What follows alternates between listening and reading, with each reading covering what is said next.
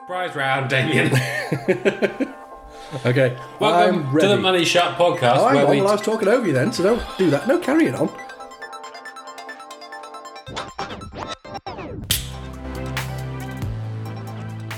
take a look at what's being going on in the business news, review the strategy behind it, and see how you can apply it to your business. I'm excited.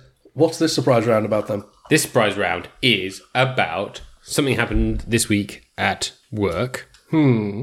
Are we allowed to talk about this? Yeah, it is. Okay. So, uh, one of my many things I look after is the publishing group, uh, where we, we publish a bunch of magazines around uh, computers and computer related frappery. And some photography. No, I got rid of that magazine. that one's dead. Oh, no more magazine about that. But we have a magazine called Wireframe, and it's about computer game design. I've seen that one. Yeah. Now it's struggling a bit at the moment. No.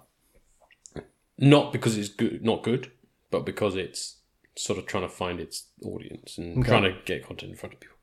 Now, we had a big long discussion uh, today about it and how we get get it in front of other people. Yeah. And the argument came down to well, if we put more main, more widely watched or widely um, viewed games, sort of put more on A list game on it, Yeah. and got an interview with someone from that, they would go and say, "Hey, I was in Wireframe. You should listen or watch or buy the magazine." Yeah. And then the argument came, which was, well, well we designed, you know, the the editor, the sort of the publishing director said, well, well, the whole point is of it, we made this magazine not to cover A-list games, covered it, we made it to cover sort of indie game development, which by its very nature is, is less. An A list. Yeah. Uh, and he was very worried about affecting the creative element of it for commercialism. Okay.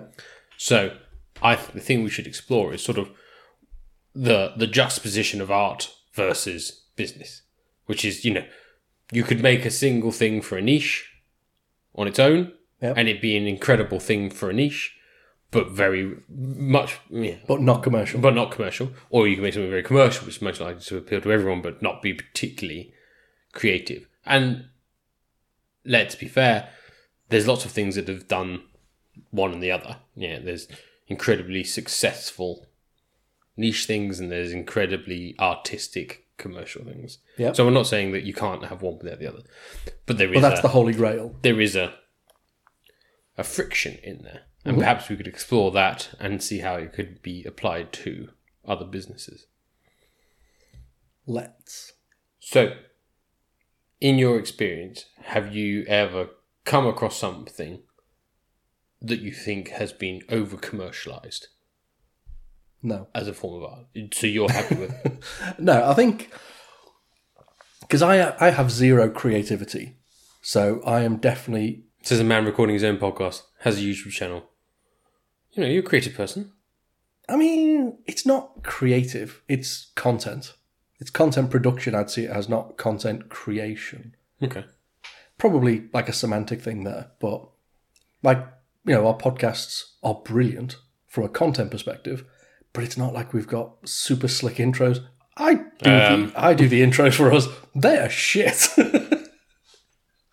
so you know, All right. not creative. It's good to know how you feel about this whole thing now. yeah, brilliant. Not that creative. I actually said to Jenny, oh, it's really lovely to have a creative output finally. Okay, Don't you're in charge this of episode. Jenny. From now on, you're doing the intro. but, well, no, I don't see that as creative. And maybe it's just my warped view of I still see creatives as, you know, art and literature and fancy pants, historic perspectives of, oh, you write music, therefore you're creative. Right. Not, you do a business thing, that's creative. It's like, no, it's not, that's a business thing, that's commercial. So maybe I just have a, a different sense of Yeah. that's creative, that's not.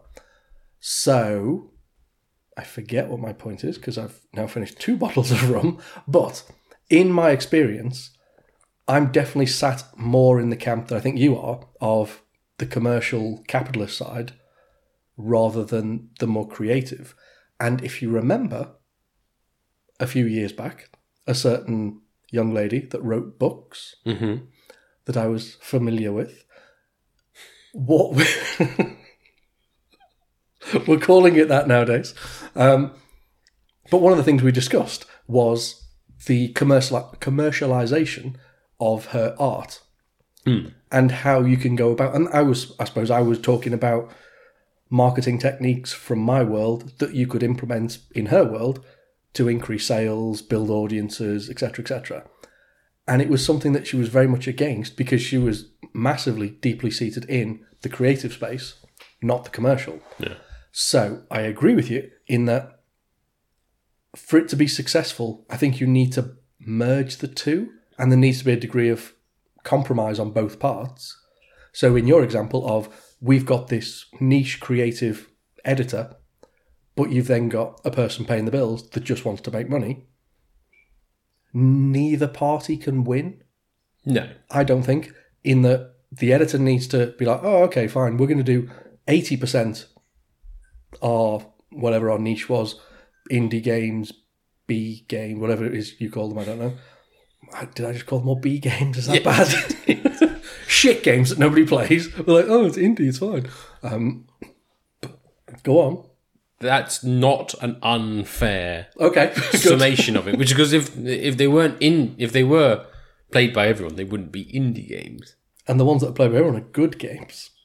Well, Uh, Uh, I mean, I think it's it, it is tricky because you're trying to appeal to a very committed small audience. small audience but who very, know their own opinion quite well. and are also very diverse because they're very committed to one particularly low subscription game.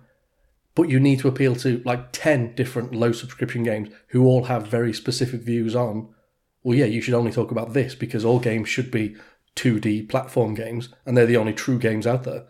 Like, oh, yeah, okay, cool, we're going to cater to you. But also those guys over there that just like, I don't know, that weird tennis game, Pong was it called? What, Ping? the world's oldest computer game. Yes. Okay. What was it called? We're just bringing back Pong. Yeah, Pong. Was it? Yeah. Okay. I don't fucking know. Pewter nerd. Um, so, but yeah, you have to then appeal to that small niche as well. Pretty sure I forgot my point But- now because you mocked me for Pong. Well, uh, the the the thing we butted up against today, which Yeah. is, um, it, it's probably a bit of a generalization, so don't come at me. But it was like that. One of the things we do is like, well, we feature this person on the front cover. It's amazing. You know, we've got an amazing front cover of this magazine, and it's great. And it's of a thing that's highly regarded. And we mm. go to the team that have done it, like, so we say, like, hey, we're going to put your game on the front cover. It's going to be amazing. And they go, great, that's really lovely. Thank you so much. And they go, but, but, but you know, part of this unspoken contract is when that magazine comes out, you need to Can you promote push the it fact hard on your channels. And they do do it, but then you realize that these channels have like very little traction. you know, that's quite small. Yeah, who likes a game and then follows the developers of that game? Unless you are Blizzard or Activision, they're the only ones I can think of. Um, I mean, there's a lot of game designers in Cambridge, aren't there? Is Jagex, are they a game They company? are, yeah. Okay. What do they do? They made like a sort of incredibly successful game. That we can't remember the name of. But it was one of those ones where you're like, how is this still going? Minecraft. We it's sort of like that kind of level. You're like, it's a bit basic looking. Like it wasn't like a, triple a AAA game, which is like, Yeah. oh my god, that looks like um, guy that was in House Cards, Kevin Spacey? Kevin Spacey. Like it looks like Kevin Spacey's being shitty to me in Call of Duty because Yeah. that was like whoa. But it's not that, and it is a bit like oh, it's a bit basic. But what what it is not is about like crazy crazy graphics. It's about sort of the game, The actual game mechanics, and all this kind of thing. And like I completely get that. Yeah. Um, but they they had this game. That's what Jagex mainly made their money out of. was one of those games you're like, is this still alive? How is that still a thing? kinda Angry like- Birds. I feel like it was like Ultima Online, except different. You know, like one of those kind of games where people get a bit too involved. Yeah, like Elder Scrolls. That was a big one. I think I played it once. I didn't know what was happening. I got stuck what- in a tree. But it's one of those games where they're like, they've been making the same game for 10 years, and what they're basically doing is like keeping the servers alive. Like, I mean, people are still keep these employing people to, you know, try and come up with the next one. So far, 10 years later, not so much. Yeah. But yeah, so if you've got trying to appeal to the niches, I think that's fine if you are a hobby business. As soon as you accept or want to be a real business, there has to be a degree of effectively selling out and be like, yeah, okay, cool. If we want to talk about that Sticks and Stones game, which oh, we think is super classic and it's actually really brilliant, you need to put Call of Duty on the front cover to get anybody to buy this magazine Yeah. and what that balance ends up being, I think, dictates where you position yourself as a magazine or a company or whatever it might be. So, how do we convert this to smaller businesses? I guess it's you. You know, for, as a business, when you certainly started out, you can't be all things to all people. You have to have a niche. Yeah, you have to You be. have to get true fans. You have to be, hey, everyone who really likes this very small specific thing, I'm the person for you. when you want to grow more. I mean, you're exactly right with like the thousand true fan thing rings really perfectly. Is like we basically hit that with that magazine. It's like we've got a thousand true subscribers. And that's about it. And Yeah, literally, that's all we've got. but we kind of hit that number, and then the question is, well, this needs to get this needs to either like monetize those thousand fans a lot more, Yeah. or needs to grow to five thousand fans who probably aren't as engrossed.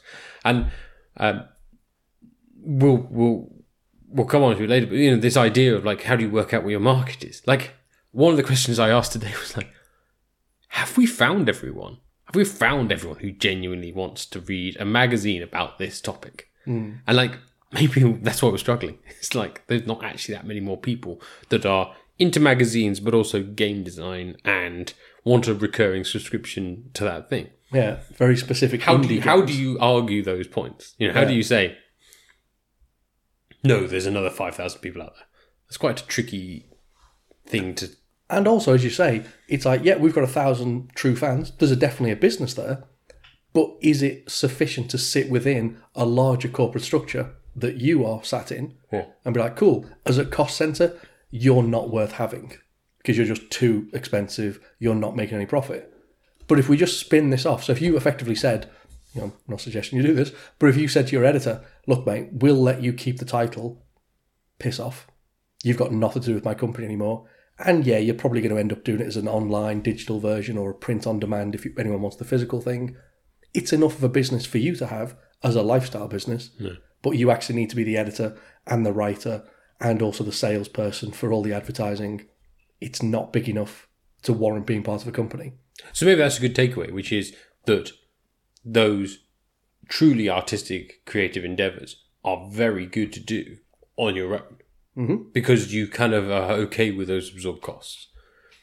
But maybe there is a um, realization that you have to have with your small business at that point, which is I'm never going to be able to sell this to someone else because without me, it dies. And also, no one's willing to accept this level of return on what's being put in. And the whole point of it is it's an artistic, creative thing, which is of value. There's, there's no denying the value. Yeah. And we're not saying there's no, but commercially, no one can um, work out a return on capital thing here. Where if like, what if I put a million pounds into this? Will it produce? Well, it's not 10%, scalable. you know. yeah, and I suppose that's. Do you have to accept? What's the biggest niche company you can think of? That's very niche that hasn't started as a niche, but then tried to. Because I was I was just thinking of like protein supplements and stuff like that. They are massive businesses, but they started off very much as if you're a bodybuilder, you need to take protein, creatine, amino acids. That's a thing, super niche. But then they've extended and expanded and increased their audience to be like, oh, anyone who does any sort of health and fitness, you should have some protein. And they've grown exponentially because they've widened their audience. What's the biggest company, or can you think of any, Well, it that have stayed very true to their super specific tiny niche and has actually grown into a large scalable business? well we we talked about this earlier. Um, for Hims, any podcast listener will know them. They, they advertise like erectile dysfun- dysfunction and um, baldness stuff, and they've done that for very well for the past few years, and they just floated through a SPAC, um, and they're now talking about being this kind of boutique um, tele telemedicine health company.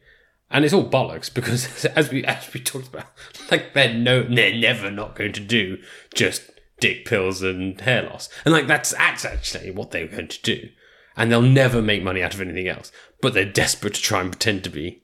But also from their marketing, as you said, it is a very specific small niche. Hopefully small, I don't know.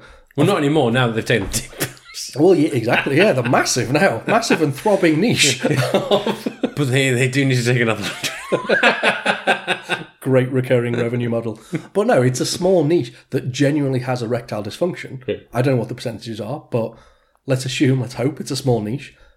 But through their advertising and their marketing, they've tried to position themselves as well. Actually, no, everybody, as you said, with the bald thing, is like, oh well, if you've experienced any thinning, you it's too late. You need to start taking these pills. I didn't personally say that, listeners. You The- told me to. No, their adverts say that. No, I'm not. I'm not it's definitely I'm not, I'm too not- late for me. Well, hair loss, people, hair loss. Penis is fine. Don't say that with authority.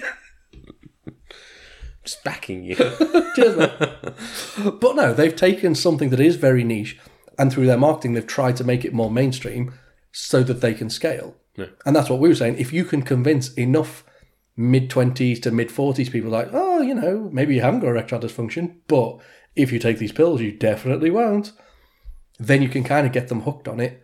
And that's a massive audience. So it's gone from a niche of people who actually genuinely need it to a bunch of recreational users effectively No. that's your scaling up. I can't think of the other one was I was thinking of was Beyond Meat, like the vegan meat substitute people. Very niche, vegan only or vegetarian, I suppose. I don't. I know the difference, but I don't sure. really know the difference I between bet there's a lot of grubbiness in there. It feels like it. what Anyway. Beyond Meat. Yeah. You reckon? I mean, I know There's nothing minced about up them. something in there. Fair enough. Let's assume there's still horse hooves in there or something. But no, they've gone from a very small niche of the population that is vegan, and now vegans become less niche, and they're trying to advertise themselves to more well vegetarians as well, and people who are just trying to look for a healthier diet and reduce your cholesterol and blah blah blah. They've tried to de-niche now that they've got to a scale that they need to scale even further to warrant being in business. So, is that the takeaway conclusion? Start off as a niche, but always have a mind on how can I expand this. If there's no way to expand that niche that you're in, that's fine. You can still have a pretty successful business that can still be worth probably in the millions, but it's probably going to be limited to that if you can't expand your audience to other segments of whatever target audience you've got. I think that's a very good takeaway. Excellent. Take it away then. Thanks for listening to the Money Shot podcast. Join us again next time for more strategies for your business.